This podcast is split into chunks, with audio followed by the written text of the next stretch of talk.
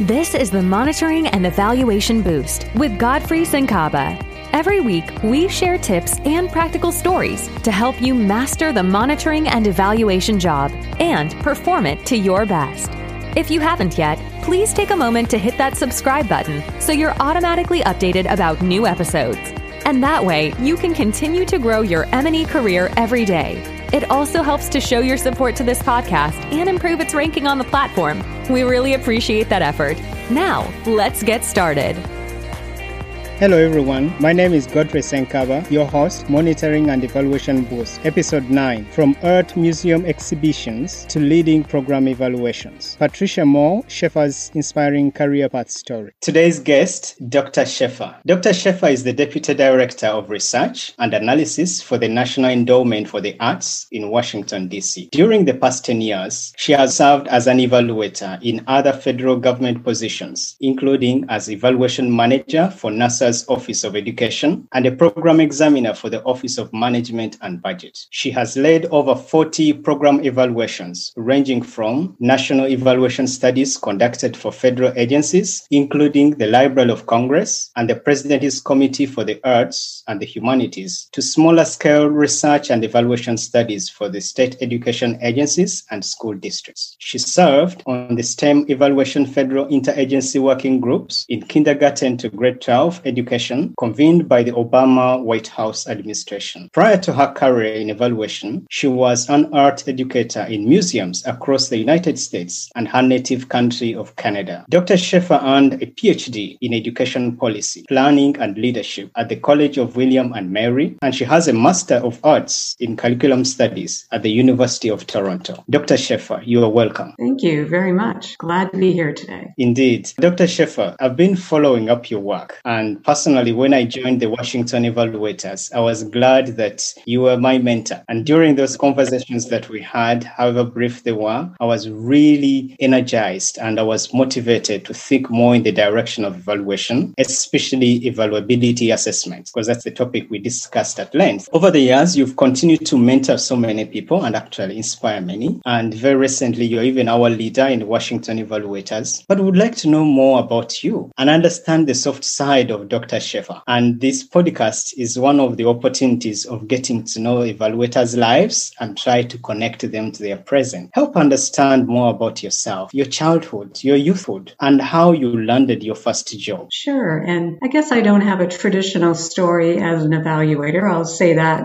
to, to begin with. I really didn't take a straight career path to be where I am today. And yet somehow where I am now, um, in the middle of my 50s, seems like the right spot for me. And uh, let me explain. So today I, I, work in national arts policy and research. As you mentioned, I'm deputy director of research and analysis at the National Endowment for the Arts. Um, but when I was born, the community I, I lived in, nobody would have suggested to me that that's where I would end up. So I grew up in a working class family in a small Canadian town. I did well in school, and by high school, most most of my teachers were saying you should think about college. But neither of my parents really knew much about college. They'd only gone to the eighth grade themselves. They had had mostly service jobs all of their career, and they didn't really see the value of having a college degree. And my oldest sister had gone to college. She had been a first generation student, but she loved college and she got married just before she graduated with her undergraduate. Um, so my father, who was very pragmatic,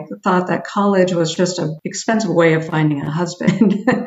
and that, of course, was never my intent, but he did not offer me any financial support to go to college. Uh, so I was very fortunate. Living in Canada, I had access to scholarship funds and federal grants and loans. So I was able to start college. But he did give me something as I went off to college. He gave me a vacuum cleaner, which today I still laugh about because I think he was preparing me for some future as a wife instead of going through college.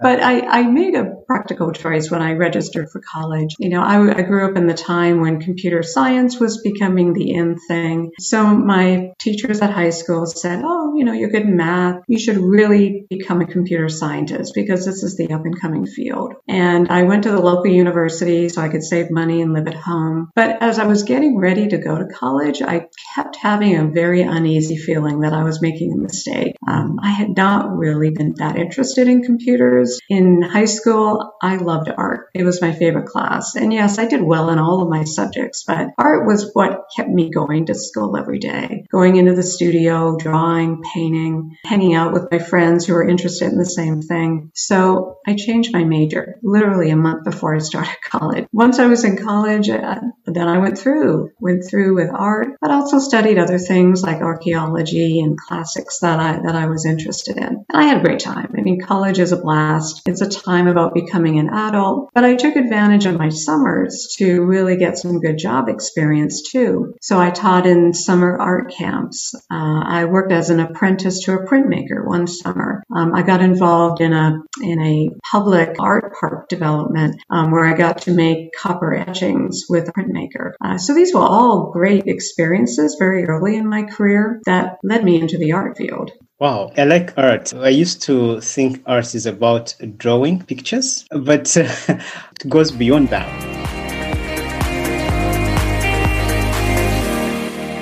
Your first 10 years of professional work were spent in the art industry. Help us understand what art is and how you came to work in this industry. Sure. Well, when, when I'm talking about art, for me, working in the arts sector was working in museums and galleries. So museums and galleries often collect art, um, exhibit art, but they're institutions that also care for art, particularly historical paintings or paintings that be, should be preserved and shown and shared with the public. My first real job after college was working as a part-time educator in a public art gallery. And it was in a small town where most people weren't familiar with coming to a museum. Uh, so it was a really unusual type of position. So every month, a new exhibit of paintings or sculpture would be put on display. And my job was to tour elementary and secondary students through the exhibitions. Now, for most of these kids, it was their first time ever being in a museum. So part of my role was just to orient them to what the experience experience should be, what to expect when we enter the gallery, how to behave, the fact that they shouldn't run around, they shouldn't touch paintings. But most importantly, it was about connecting them and helping them feel and react to the art that was on display. Because these weren't meant to be just paintings on the wall. I tried to engage the students in the artwork itself. So using a questioning approach, an inquiry approach, I would guide them to look at the artwork, to describe it in terms of its color and shape and design, and then respond respond to it emotionally and connect to it. And then also connect what they saw to what they may have been learning in school. So perhaps they were looking at a painting from the 19th century that was a picture of their region. It might connect to something they were learning in a social studies class, for instance. And we also use critical thinking skills to observe and to evaluate art. Uh, and so that may have been my first connection to evaluation. Uh, but that part-time job eventually became a full-time job and it became a career that led me to a senior management position in one of Canada's largest art museums. And I have to admit, it wasn't an entirely comfortable fit. I mentioned I'd grown up in the home of a working class family. I was the daughter of a janitor. Um, I'd been raised in a household where we didn't keep books. Uh, we had no art on our walls. Um, and suddenly I found myself working in the arts with people that had really grown up with a very different experience than I had. Um, but I learned, I, I adapted, and I had a great career working in museums, uh, first in Canada and then in the United States. And I got to do some amazing things. Uh, so I designed educational exhibitions that help people understand contemporary art and indigenous art. I organized public events and festivals that engaged people with music, theater, and visual art. I got involved in the launch of one of the very early online art curricula. Um, this was back in the 1990s. I coordinated partnerships with schools and universities. And then later in my art career, I became very involved in developing uh, professional development and training programs for teachers to teach them how to utilize the resources of a museum for teaching. And I also had the pleasure of working with some wonderful artists along the way. It was a good life. But then I did move into evaluation.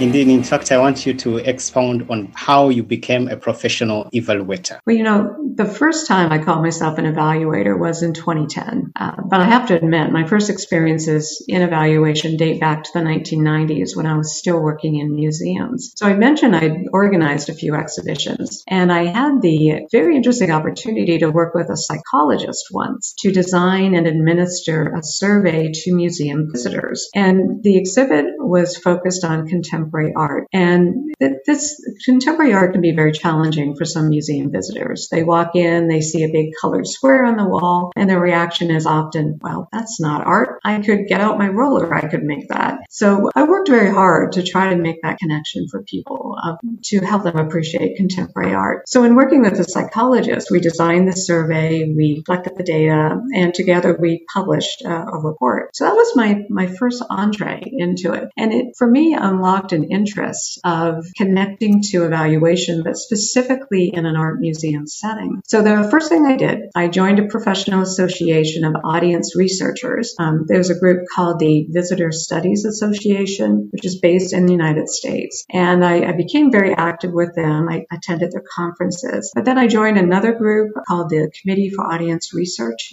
and Evaluation. That's part of the American Museums Association. And I became active on their board. I became one of their regional representatives. But I still had a day job as an educator in a museum. Mm-hmm. Uh, but what happened, as often happens, uh, you know, accidentally, I fell into an evaluation job. So my husband had taken a job in another state. We were living in Georgia in the United States at the time, and I ended up moving to Virginia with my family. And I thought, oh, no problem. I've been in the museum field 15 years. I'm not going to have any trouble finding a job. And I didn't. Even though I was surrounded by museums, it was just not a good time to be looking for work. And I was being very picky. I, would had a lot of experience. I was looking for a particular type of job. So after a couple months, you know, I was, it was a little gut wrenching. It's always gut wrenching to be unemployed. And I just happened to see this ad on Craigslist for an educational research company that had just moved to the area. And I thought, well, that's really unusual. So I, I interviewed with the director. We actually met at a Panera because at that point they didn't even have a, um, an office space. And it turned out actually he was Canadian. Um, it was something we shared in common. So it, it felt a, a bit fortunate, like, like something was meant to be and there was a really good synergy there. So I ended up walking into that position and was in that position off and on for a couple of years as a, as a contractor. And that really gave me the opportunity for the first time, full time, to do research. And that mm. completely changed everything. You know, I'd been thinking about doing this for years, but I'd been in another profession. I'd taken tentative steps, you know, by joining a professional association, by doing some work within my own job. But this was different. This was really stepping aside from my first career and firmly moving into my second career. And that sort of triggered a, a whole lot of changes for me. So I, I had completed my master's degree in education when I was still in Canada, but I, I was given the bug then to start my PhD mm-hmm. and I did it part time because I didn't want to give up working. I, I needed the income and I'll tell you that's a hard thing to do, but I, I walked through it and I did it. And, and along the way, I picked up a few mentors also in, in evaluation that really helped me along the way, that provided guidance, that helped connect me to other people in the field. And, you know, eventually I found myself exactly where I wanted to be, which was working as a program evaluator at the National Endowment for the Arts. Wow, I can see how you got your first evaluative job and how you started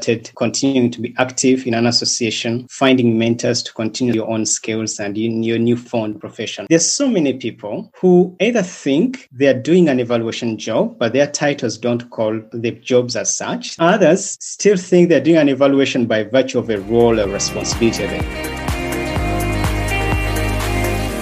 When you look at your career, and if you can sum it, knowing what you know about evaluation today, would you consider your earlier jobs to be inclined towards evaluation or have any evaluation trait? Absolutely. Uh, so I would say definitely maybe five years into my um, art sector career, I was starting to do work that would fit under evaluation, different aspects of it. So mm-hmm. uh, one thing I'll explain, because I worked in education in, in the art field, I often designed educational programs and educational projects and initiatives. And, and so that forced me to develop a kind of a really deep understanding of how to design a program. And, you know, at the time, I would not have thought that was a transferable skill to, you know, what I perceived to be strictly a research position. But when I stepped into evaluation and reflected back, I realized how important program design and understanding program theory is to being an evaluator. And even today, this is probably the one area of my work that I feel most strongly about and I have the most confidence in. But even as art museum educator, I was developing logic models. I don't think I called them that at the time, but I would sketch out, you know, what were the inputs into my program? So what resources did I need? What were the key strategies and tactics I would use? And what was I trying to achieve? You know, what were the outcomes of the program? And when I would apply for funding, I would have to sketch all of this out and then also design ways of collecting outcome data to report back to my funder. So when I first entered the evaluation field, when I first worked for that educational research firm, my primary job was actually writing grants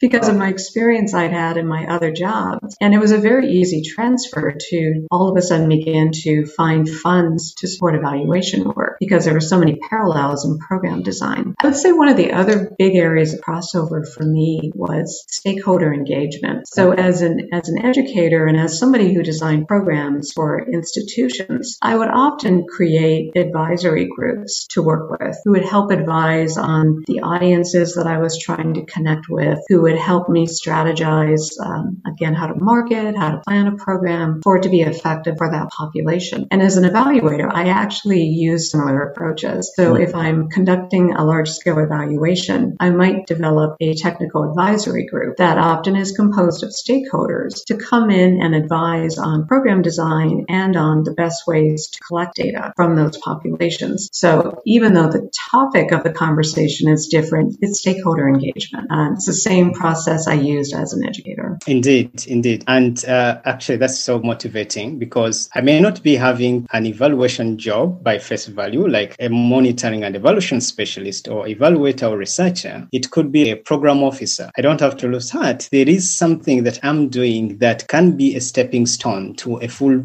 full blown evaluation career. When you look back the last 20, 30 years that you have worked, what are the top two to three skills you have found every evaluator should have and why? Good question. Mm. So I, I, did want to give a, a plug here for the American Evaluation Association. They have a list of evaluator competencies that I, I go back and revisit frequently. I, I also hire people that work in evaluation. So I always review these domains before I make a hire because it reminds me of the skill sets that I'm, i need to look for. Um, and, and they do have, they have five domains. They talk about professional practice, methodology, understanding the context of the work, planning and management, and interpersonal skills. Now, these are all important, but I'm going to stress the last two um, in, in my comments. I have found that the planning and management piece, particularly when I'm, because I'm working at a national level and my work often involves multiple sites. So I may be looking at, you know, sites across the country. Uh, it really really takes strong management skills. So in, and again, this is something I learned in my previous work um, as somebody who designed programs and initiatives. So for me, projects begin with developing an evaluation plan. And as I mentioned, I often work with technical advisory groups to help inform the plan so that it's, it's strong. And then from there, if there may be funding proposals that have to happen, or I may be contracting out the work to another evaluator. So it's writing a statement of work. And then it's planning the project, the project timelines, the work plans, making work assignments to the staff team, and coordinating the production of deliverables. So an evaluation project from start to finish can be a three year process, particularly in a federal government setting where I have to go through kind of multiple layers to secure a budget, to secure permission to do the data collection. There's lots of steps involved. Um, so staying organized, having a well thought out project plan is essential. So I, I, wanted to emphasize that. The other area that I think is really vital is interpersonal skills. Um, again, I mentioned earlier about the importance of engaging with stakeholders and working with technical advisory groups. So being able to foster positive relationships and also build trust in an evaluation is critical. So when you are working with, you know, we call them evaluands, but they are the entities that are being evaluated. So in your setting, it, it might be working working with communities or other governments. For me, I'm often working with arts organizations or, you know, regional groups that work with arts organizations. And so when I come in from the federal government, you know, there's going to be an immediate sense of distrust in, um, on many people's parts because I'm here to evaluate them. And it really sets up a negative tension that I really try my best to dispel because I don't see evaluation in a judgmental way. I really see it as helping, helping to create programs that are going to better serve our constituents, our the, the people that are at, that are actually receiving the benefit of the program. So for me, that that trust building is a very important piece of, of an evaluation. It's taking the time to get to know their needs, their interests, their expectations, taking the time to listen and incorporating their feedback into the, the evaluation design. For me, it's also about finding opportunities to engage those stakeholders in the work of the evaluation itself, whether again, helping with the planning, but it might be helping with the data collection or bringing preliminary findings back to that group and asking them to help me make sense of it and ultimately helping them deliver a, a report that they can share with their communities as well. Those skills are essential. So yes, we need to, we need to be good at our methods. We need to uh, follow professional practices. But to me, everything falls apart unless you develop really strong relationships through the evaluation process. Wow. As an evaluator, you need to have technical skills. That's basic. But most importantly, you need to have soft skills because what your last one, relationship building, working well with others, those are really soft skills that will help you use your technical skills. And it's so interesting hearing you speak as a hiring manager. If I'm working with you, many times people will think, okay, fine, she's going to be asking a lot about my technical ability. But see, you appreciate that, but you're interested in my soft side. Will I be able to do the job? Thank you so much. Evaluators are not immune to obstacles that impede their work. What is the biggest obstacle you have faced as a professional evaluator, and how did you overcome it? Hmm. You know, th- this is a tough question to answer in, in many ways because sometimes the obstacles we face are incredibly complex. So I'm going to try to sketch out one yeah. obstacle that I faced. Yes. It was specific to uh, a large scale federal evaluation, and I, I, won't talk about the agency in, in this case. Sure. But the this this evaluation had a lot of visibility. Uh, so the White House, right to the top of, of the federal government, they were aware of this program, and the program had had problems. Um, program had not worked as smoothly as it did, and yet it was one of the the president's own initiatives, something that he had been pushing while he was in federal government. So I was hired, sort of not knowing the history of what was going on with this program, and I remember getting a phone call maybe two weeks into my job uh, from somebody who was running the program, and they said, "Oh, well, you know, we're we're all ready now to to go to the White House and have this discussion with one of the program staff. So, you know, are you ready to go?" And I'm like, "Whoa, I haven't even heard of this program. You, you're going to have to brief me." And so I got the briefing, but I really wasn't told some of the problems behind it until mm. we were on the phone with the White House representative, who literally yelled at our team for about 10 minutes about everything that had gone wrong, including in the evaluation. So the evaluation had some fundamental flaws in it. Uh, and again, technically speaking, you need strong response rates um, if you're going to use surveys in an evaluation. And the first year of the evaluation, the survey uh, response rates have been weak. And because of that, you couldn't draw any conclusions. And yet this study had cost a lot of money.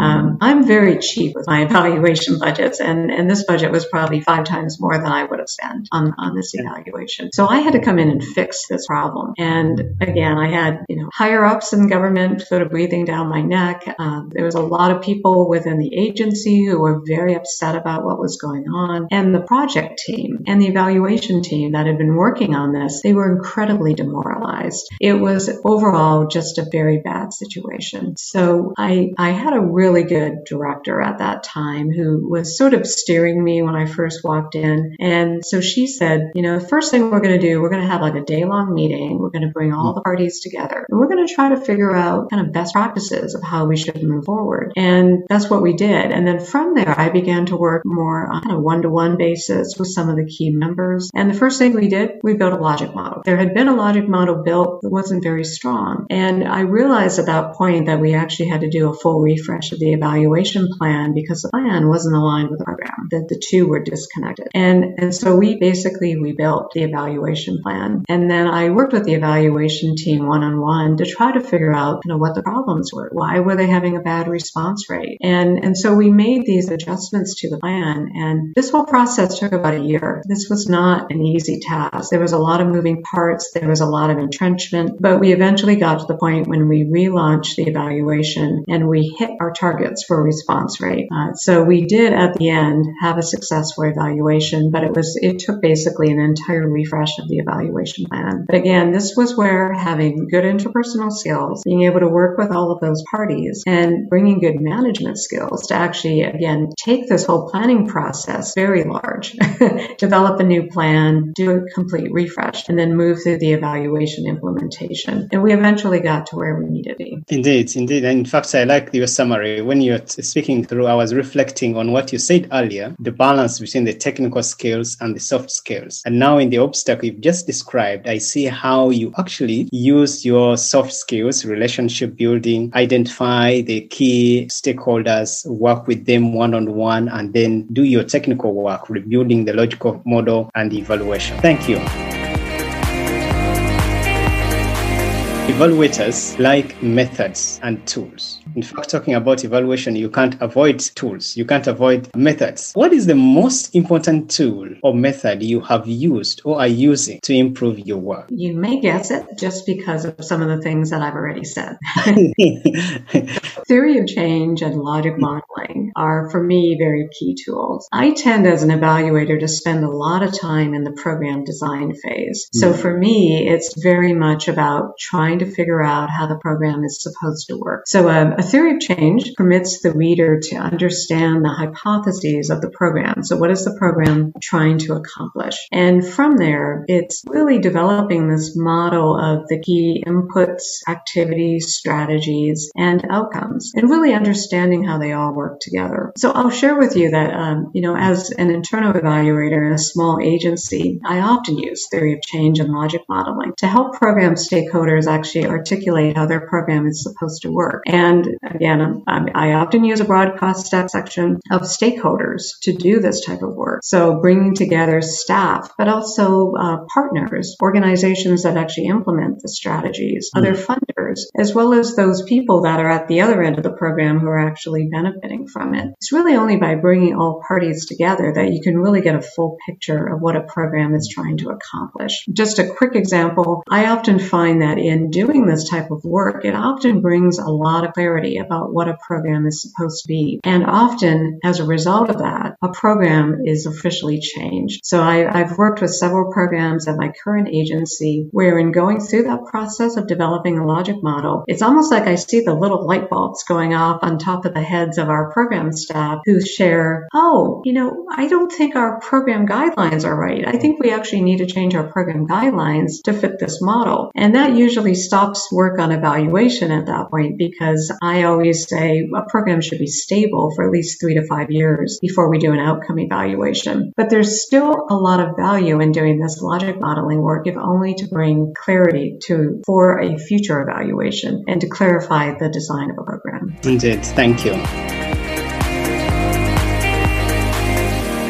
Dr. Shaffer, a lot is going on around the world, especially in supporting young, emerging, and mid experienced evaluators. And one of the issues is how to support the young ones, I'm meaning young in the profession, take the steps that many of you experienced evaluators have taken. What strategies should evaluators, particularly emerging evaluators, about five years and less, take to grow their professional evaluation careers? I would say number one for me was to join a professional association that's focused on evaluation. Mm. So if you recall, uh, my in my early career when I was still working in the arts sector, I was actually engaged in evaluation associations at that time, mm. uh, and that helped kind of put me in that frame of mind. It helped build my confidence. It helped build my network. So I went from those groups. I later joined the American Evaluation Association, and from there the Washington Evaluators. But the networking, the learning opportunities through these associations is so critically important. I would say the other uh, piece is, that's very important is to find a mentor. Spend time with people who hold positions you might want in the future. You know, in preparing for today's interview, I was reflecting on a colleague of mine in Toronto, Canada that I spent a lot of time with. I had great admiration for her. And I realize now that I'm doing the exact job she was doing when I knew her 20 years earlier. So I really picked up on all of those lessons and interests that she had shared with me. So mentors can really help. They can answer questions for you about how they train for their positions, the career experiences they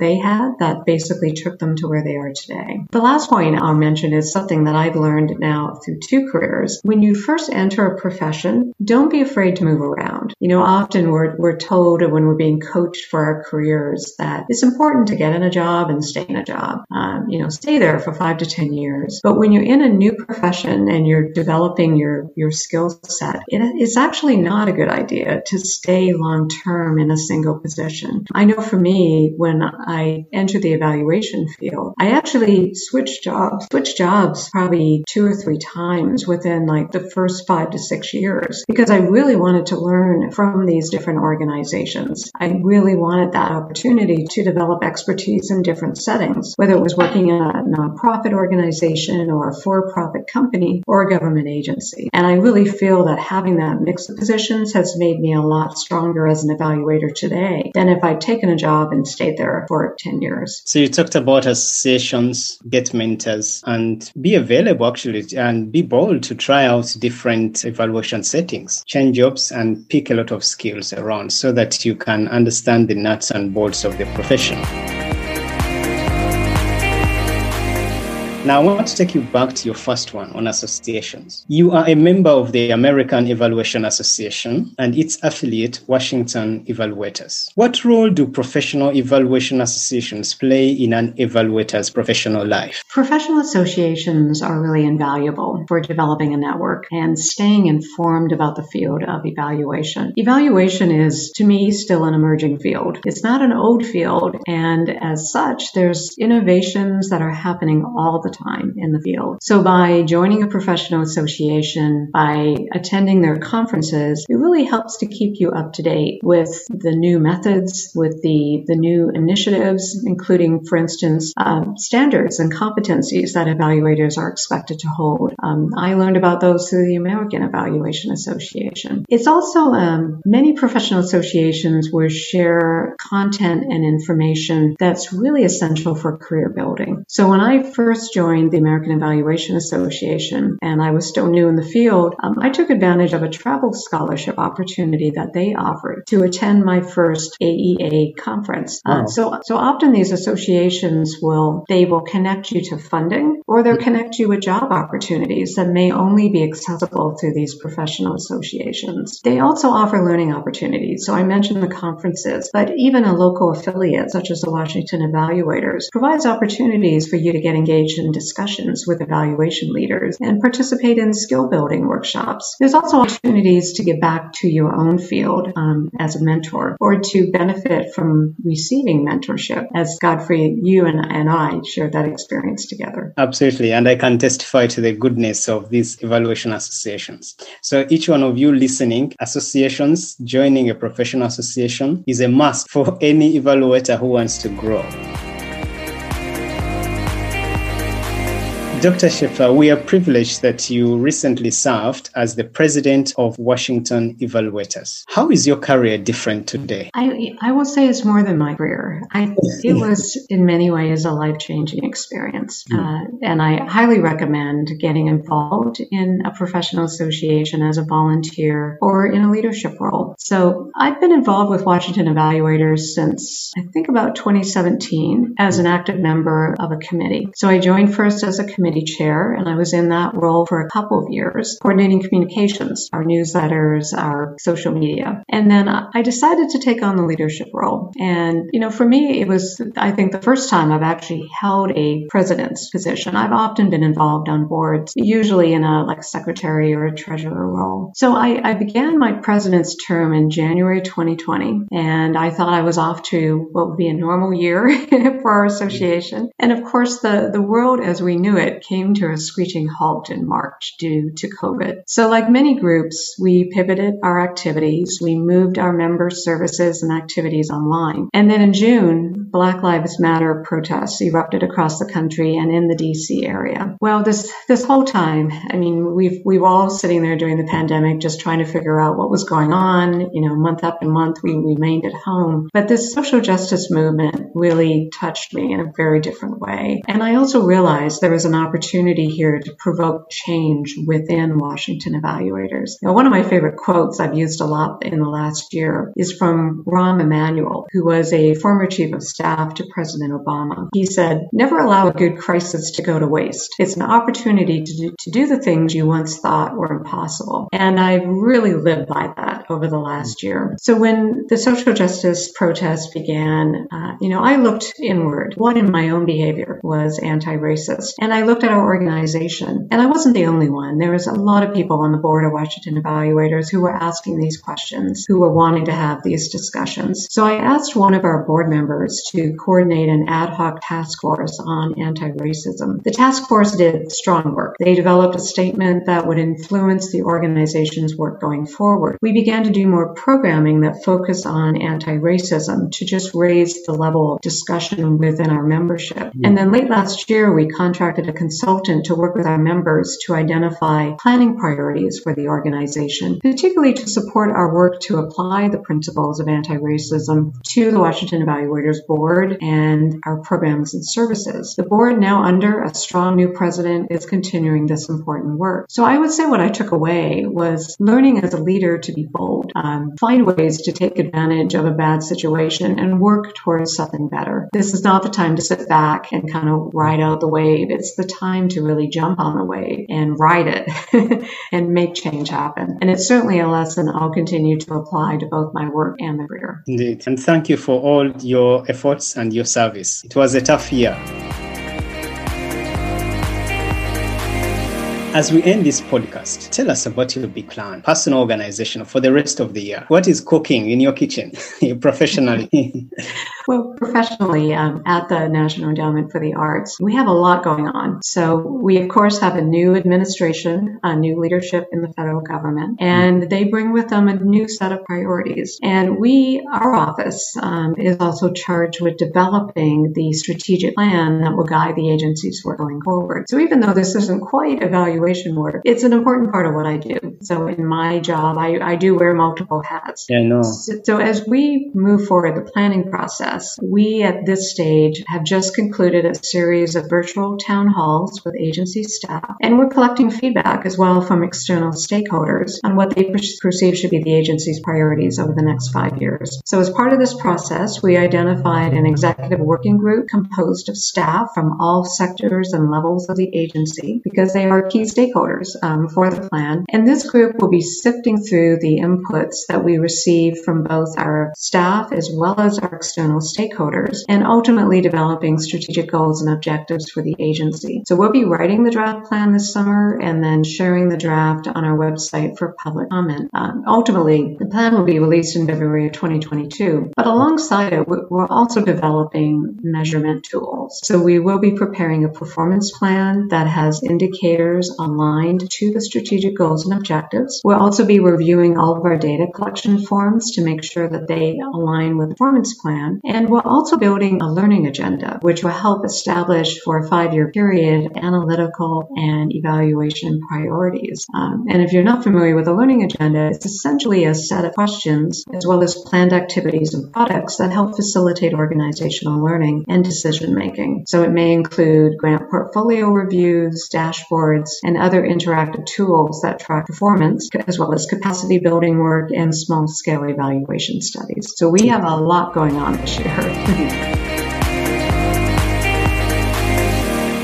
Indeed, it's a lot. And I know I didn't plan to ask you about learning agendas, but it's one of those trending uh, topics or addition or improvement to our evaluation dispensation. How has it been for you in terms of reception for your stakeholders, having a learning agenda? It's still relatively new in our agency. We've used a learning agenda now for about two to three years. Mm. So this is the first time we're aligning it with our strategic planning process. But I do find that we have to spend time sort of educating the, the staff staff at the agency about what a learning agenda is. Mm-hmm. So they're used to sort of coming to us with questions sort of off to the side. And through the learning agenda process, this whole process is much more transparent. So we put a call out for learning questions. We have a list of projects that gets vetted by our senior management. It's a very different process from the more ad hoc process that we used to use. Um, but it does help ensure that, again, we as an organization are a learning organization, that we're continually looking at our what our projects and programs are producing, learning from them, and bringing that forward to the very highest levels of the organization so that what we learn can actually be continued from the agency.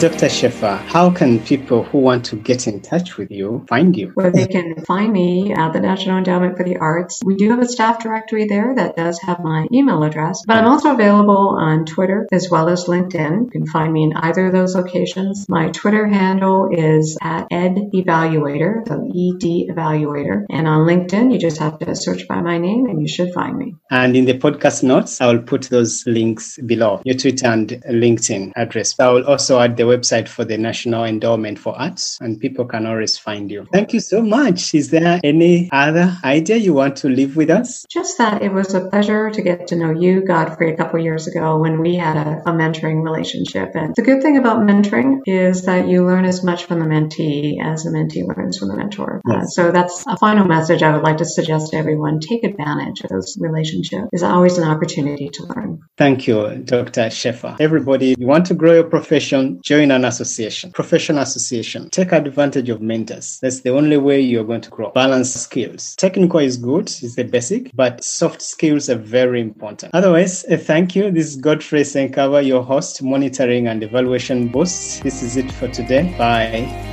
Thank you for listening to the Monitoring and Evaluation Boost with Godfrey Senkaba please let us know your comments or any topics you would like to hear. And please check out our website, www.mandeboost.com. If you have comments about this episode or experiences you would like to share regarding the ideas discussed in this podcast, please let us know. Again, please visit our website to share. That's www.mandeboost.com. Thank you.